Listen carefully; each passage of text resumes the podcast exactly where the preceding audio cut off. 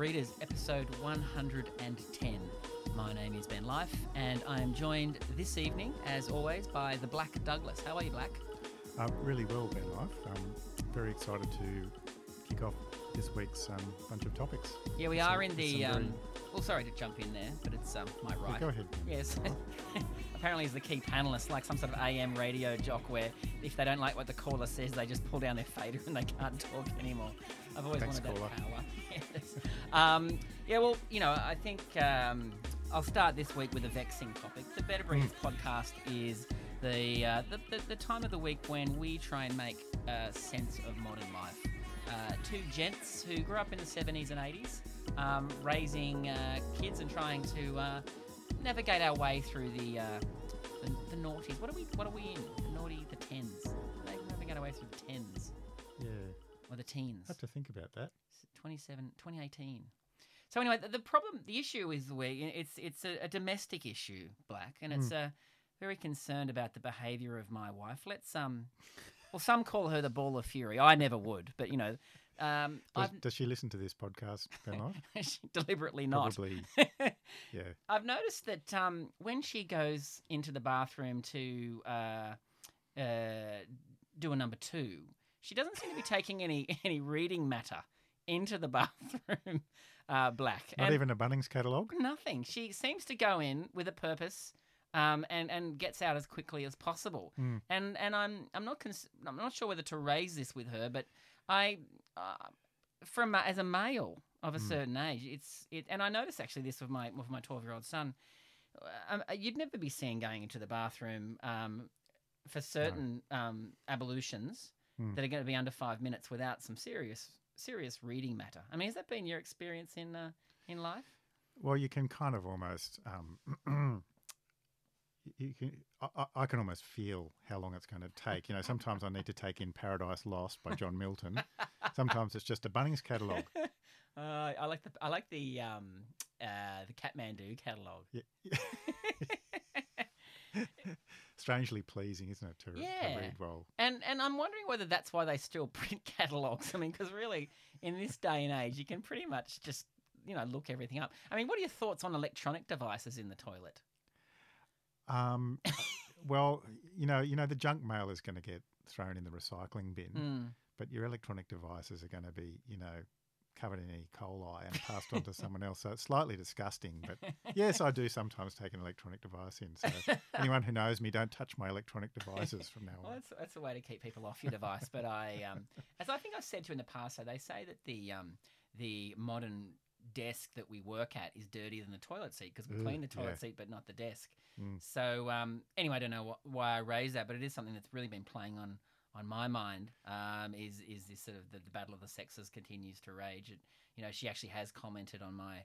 Um, on that habit of having sort of reading matter in the toilet, and, and sort of suggested perhaps it's unsafe to to to uh, um, how do I put this? You know, to to, to adopt that position for too long. Um, you know, I, I don't know.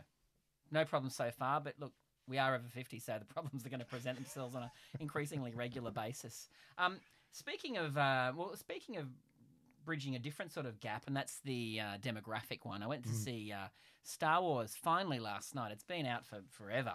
Um, the Last Jedi, I think it's called and um, I went with, with, with Ricky T, the twelve year old son, but also two of the dads I know from uh, from the kids' school, um, mega Star Wars nerds, and, and I'd sort of raised the topic at a dinner party uh, recently or a, a garden party. About three hours later, we sort of I, I, I, found the moment to quickly go up and get another Jetson crackers because I mean Jetson uh, cheese. Because these boys were these these men were deep into Star Wars mythology, and to be honest, and I don't want to spoil it for anyone, but deeply disappointed at, at uh, how they'd uh, taken the original Star Wars material and and in some way modernized and, and in their view uh, wrecked the experience. You and I probably saw Star Wars in 1977 when it first came out. Um, 30 years on, Mm, mm. 30, maybe 40 years on even. Um, people still care a lot about these Star Wars franchises. Like you saw it. Yes, I, I wouldn't so much call it the Last Jedi as the Last Gasp. It was just, it was appalling. Like, uh, and for me, the you know the um, the the the jumping the shark moment, Mm. Happy Days jumping the shark moment was when Princess Leia was ejected into space. Oh and yeah. She suddenly does. It's it reminded me, and she was traveling through space, and ice crystals were growing on her hand, and and she got sucked back into the other spaceship, and it reminded me of that um, that meme that's going around. From, with using Bag Raiders, the Bag Raiders song "Shooting Star," do you know the one? Where yeah, characters just sud- suddenly start dancing in the middle of space. Uh, I think it's supposed to be a solemn sort of, um, you know, serious moment, but went the other way for me. It felt like, and I should have checked this, a two-hour, twenty-minute film. I got out and it was it was close to midnight. Mm. Um, I found myself at times during the movie, and there are things I enjoy, but at times I was thinking about my superannuation and whether I should top Mm. it up. Um, yeah, do you like do you like the UBS managed funds? You know, mixed Yeah. mixed foreign businesses. and I think I was thinking of that when there's, there's some Mm. sort of weird, um, can uh, weird Vegasy sort of scene when the Oh, yeah. Benicio del Toro appeared. And I think, what the hell is going on here? Um, I really, usually, I, Yeah. I have a higher tolerance of crap movies than you do, and I know this one is. Um, I think it's sort of written more than fifty million dollars at the Australian box office, which makes it an Yeah. absolute monster. Um, but I just think too many little furry cute animals and too many kids getting involved. And but I, but I'm fascinated because the, the the nerdy conversations that I was sort of a part of. Um, and, and Ricky T was definitely engaged because he's been on YouTube looking at all the fan sites, and Mm. these always grown men are always just going into the minutiae of the Star Wars Mm. uh, story. And and I was sort of wondering, you know, it's almost like with this, the Ground Zero is a film that was made in 1977, and from that, this whole narrative has been constructed Mm. uh, around Star Wars. Um, but at the time when Star Wars was released, and it was considered a, a joke. You know, it was considered Mm. this lo-fi kind of really badly mystical uh, film and franchise, and it definitely has grown to that. But geez, there's a lot of hocus pocus that still goes on there. I just wanted lightsabers and battles and explosions and Mm. and uh, all that sort of thing. I got a lot of a lot of talking. Yeah, too much talking. Mm. It was. It was like a you know, it was like some sort of French art film that went on for way too long. The last one, the last one that came out, I took um, my partner's little boy Taro to see it, Mm. and he's seven. Yeah. And um, he stood up about half an hour half an hour into the film. He stood up on the seat and turned to the audience and said, "This is really boring." and did he I get think quite a applause few people agreed. up? Oh, really? so, um, on on to other matters of of, of popular uh, film and television. Mm. Watching the Emmy Awards recently, which I think is the Yes. awards for film, film and TV. Mm.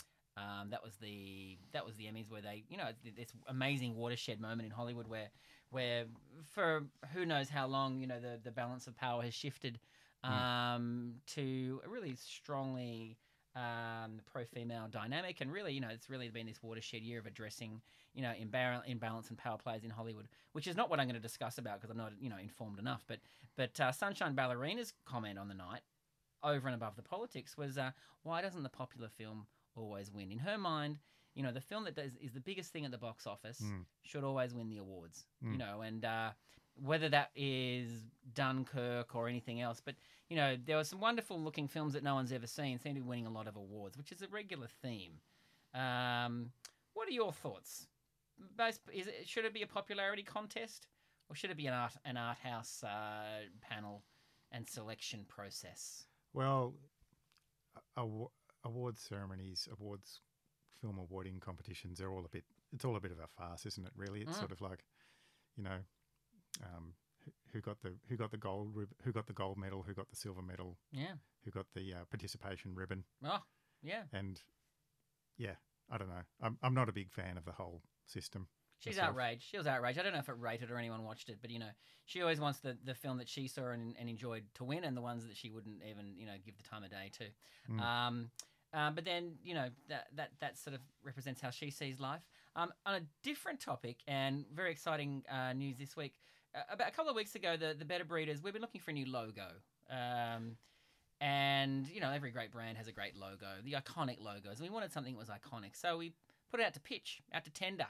How this works is uh, the Black and I drop a brief, um, really talking about uh, the DNA of the the, the Mm. Better Breeders and all the things Mm. we're involved in, not just podcasting, but for those who don't know, uh, we do a lot of sort of industrial design work uh, to spec. If people are looking for a, a car, we've discussed the Carla Zampatti laser in the past, but you know we've looking- worked we work previously worked on the Collins class submarines, didn't we? we did. Hmm. That was a, that was a Little difficult known. pitch to win. Yeah.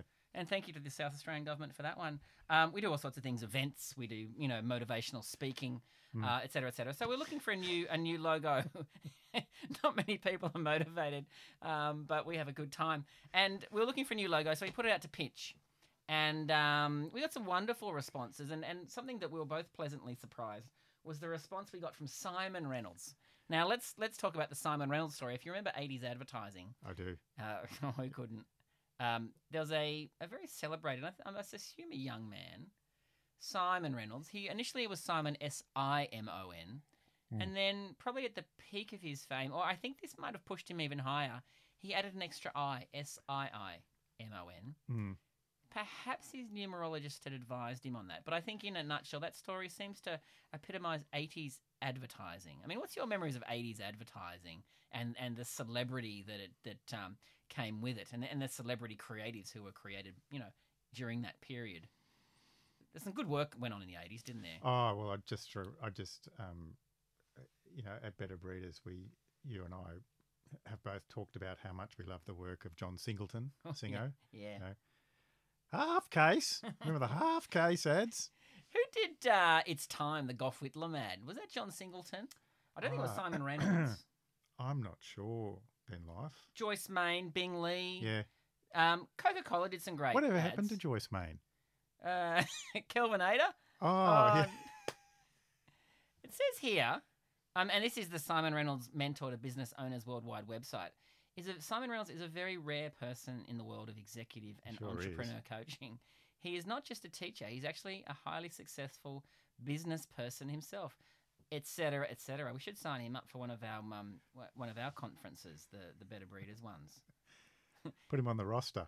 I imagine that if- if I, um, I mean, um, if you're out there, Simon, let me know. But I imagine him. I, I remember him wearing large double-breasted suits with with a kind of a padding in the shoulder, Usually white, weren't they? I think. light or- coloured, and a, and, Mm. a, and a and a coloured shirt. And so he was definitely the poster boy of Australian advertising. Mm. Um, and if you go back onto YouTube, you'll see some spectacular creations, some of these ads that, that were made. And look him up. Um, anyway, he submitted a logo. I'm not sure it felt like hand drawn on a, on a serviette, but um, we looked, we liked it, you know, and the work was exceptional. He hasn't lost a thing uh, Mm, over the mm. years. And um, once again, you know, all sorts of all sorts of people. John Singleton, I'm not sure he might have um, submitted a um, a response under a different name Mm, mm. um, Single Johnson or, or something like that. Um, we went with uh, we went with a creative agency called Ink, who uh, have come up with the five proposals, which um you know we're, we're looking at. But I, I I'm I'm sort of leaning towards brands who can have a mul- you know multiple uses of Mm. their uh, of their logo rather than just being Coca Cola with that iconic logo, which every time they try and Mm. change just breaks the internet with with complaints and abuse. Whereas you know I think we can have much, much more of a fluid uh, creative representation of our brand that sort of represents our values uh, um, and and our sort of AM radio aesthetic as well. Mm. Um, so um, it's similar to um, judging for the Eurovision contest. I think the way we'll select our final our final logo. And um, listeners will will get to um, enjoy the splendid work of of Ink. And it's Project. splendid work of Ink. So thank you to Ink and, they're and marvelous. Yeah, Ken and Sam. work. uh, Ken and Sam. Apparently, they tuned in on the long drive south uh, from Baddo Bay, um, and um, I think they're still talking to me. So, uh, and obviously, their their creative work is exceptional. So, if you are, you know, uh, inspired by the Better Breeders business and the empire um, that we have created, and and some of the creative work, then you know there are a lot of people behind the scenes who help out uh, with the Better Breeders. So, thank you to uh, Ink, and you'll be starting to see. Uh, their work and that logo and design work on, on all sorts of uh, merchandising. And I hear they're very very pleased to have better breeders on board.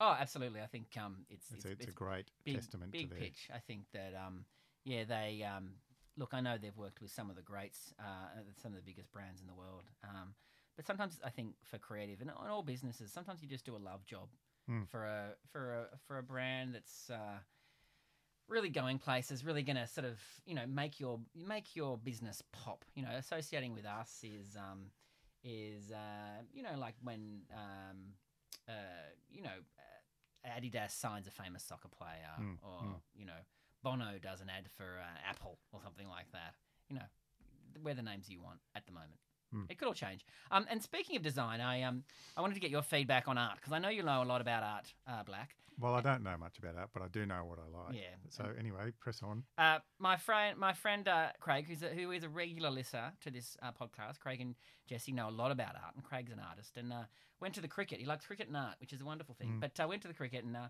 talked a lot about art. But I um I held back on offering one piece of advice, and you know, valued friend, very talented man. I was thinking that you know, how can he make the move from from canvas to the tea towel? And you and I both love an Australian artist called Ken Done. Um, and I'm wondering whether I should be uh, trying to point Craig in this direction. He'll naturally find this place of being. Ken Done was an Australian artist who, who took very, very, worked with bright colours Mm. and probably upset the art world by uh, commoditizing his art on tea towels in the modern parlance, a, a disruptor, a was- disruptive force. He was a disruptive force, very rich. I, I heard a story of someone who went doing a documentary on with Ken Done. He was on the balcony, probably you know around sort of the the um, harbour of Sydney on the north side. Chinaman's Beach, the the, Was the dubiously named Chinaman's Beach. Yeah, why was it named back of Mosman. Chinaman's Beach? I have no idea. hate to It's think. d- Yeah. Um, so Ken's painting away, and a bird did a poo on the painting, a seagull, and apparently he just mixed it in. He mixed it into the painting, and you know, there's another 20, 30 grand. But um, should I be giving Craig the advice um, that he needs to commoditize his art? He needs to go from the canvas. He needs to have the the the, the Craig W. Uh, car with you know, or the the tea towel, the Hawaiian shirt. Like, is it, what's that going to do for his career and his bank balance? What would you be advising? Look, why not Ben Life? It's it's uh, it's very hard to make a living at all Mm. out of being a fine artist. Mm. You have to do what you have to do. Um, I only caught up with a friend recently, who I grew up with, and his brother is now a fine artist, Mm. and his um, Is he fine as in like working very thin bits of wire, or fine as in excellent? I'm not. I'm not up with the parlance. he's uh, so he he he paints paintings, but Mhm. he refuses to sell his work. He just Oh. paints it to to create it. it's got a very interesting sort of. Well, it's not even a business model because he's not making any money money out Mm. of it, but he's serious about his art, Mm. and for a living, he does window tinting. Really? Yeah. So he's kept his his his hobby and his profession separate, Mm. but he would never sell it. Never sell it. Yeah, I, I um, he's a serious artist. very serious. Not. Well, well look Yeah. up Craig Waddell art, um, and um, I will. You'll see it on on Instagram. He's incredible. He uses lots of thick paints, or you know, and he um, he's a real expert in the, in the subject. So we're saying that maybe I will give him the advice, but maybe what we should do is try something first. I know um, you're a big fan of copper art, Black Douglas. Massive fan of. I've got- many pieces. um, Yeah. Can you describe copper art? Uh, it's it's well, is it art or is it craft or is it mass production? I'm not too All sure. all it's, three. It's just flaunting the flaunting the art forms. Um, it's well, It was a hobby. Ki- it was kind of an art kit you'd buy. It was like adult colouring in books of its time. yeah, it's it's sort of relief work, isn't it? I Yeah, think it's yeah. you get a copper panel and sort of hammer out scenes of like lions tearing gazelles to bits on the African savannah in, in in relief on copper and hang it on your wall. Beautiful. It was big. Copper, uh, copper art and string art were the two favourite um, Oh, art yeah. forms of the. String art was when you'd put a bunch of nails in a sequence on a bit of wood, and then you'd get different coloured string. And look it up on, on, on the World Wide Web, and you'll see some fantastic string art. And I remember there was uh, some wonderful pieces hanging in my primary school um, assembly hall, which is about the only thing I remember from my primary school. But I remember the art. But back to copper art, it uh, it was a piece of copper, and you'd sort of have to almost like with a coin, rub on the copper to get it to pop out in Mm, different mm. ways to create this image. And you rub too much and you'd go through the copper and, and put a hole in it. But but you've got quite a collection of wonderful copper art etchings. You know, the gazelle being eaten by the lion. Mm. Um, you know, some indigenous men standing in a noble pose. You know, that, that Yeah. was very popular at the time. Um, and I'm I'm thinking, you There's know, nothing wrong with that, is there? well, no, nothing wrong with that, Yeah. absolutely. But I'm thinking, well, before I give Craig the advice, you know, because Ken Done is he a is he a one off? Can can we uh, effectively commoditize art? I think if we start with your copper art etchings, because I Mm. don't want to re- ruin Craig's career because you know he's as well and truly bloom- blooming, but yours. Yours sort of, um, you- you're still an unrecognized underground hero. I mean, you've got a loyal but very small following of, of your etchings. Yeah, look, I, I, I might just have a go. Have a No. go. Because I'm thinking what you could do is you could do mini pendants. You know those guys who build uh, model ships and put them in bottles. I'm thinking you could do the same with copper art, and rather than I think because you know the the user at the time they were built for for hapless fools, and so they were quite large pieces. But if you could do them the size of a coin and have this intricate uh, floral um, presentation, we could then turn that into a merchandising opportunity. And you know, I can see definitely the jewelry line, but maybe putting a bit of mixed media on, on clothing, a bit of copper on copper on cloth. You know, whether it's Yeah. a, a fancy going out shirt, um, which is very popular among the Australian male. Make it part of a dadpreneur type business. Yeah, so we'll give it a go. We'll put some of um, the blacks uh, etchings up on our on our. Um, uh, we'll put it in our newsletter um, and also on our webpage. If you're not a subscriber to our newsletter, um, just send us an email at betterbreeders at gmail.com. And after every podcast, we send out a wonderful, uh, uh, wonderful summary and with some additional media, video, uh, photo, and print. Um, and we'll try and put some, some more art up there And our new logo.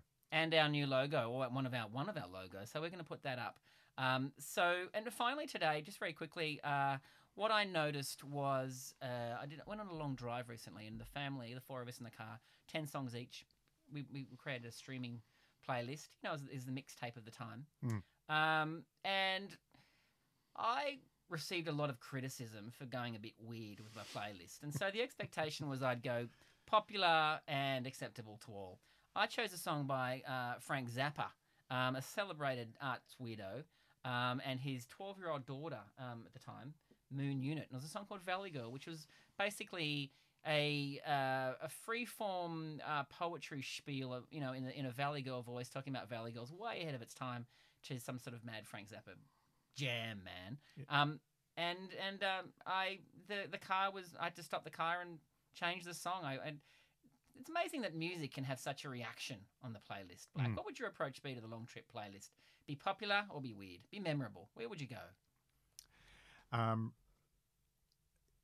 just if you really want to annoy people, just play jazz.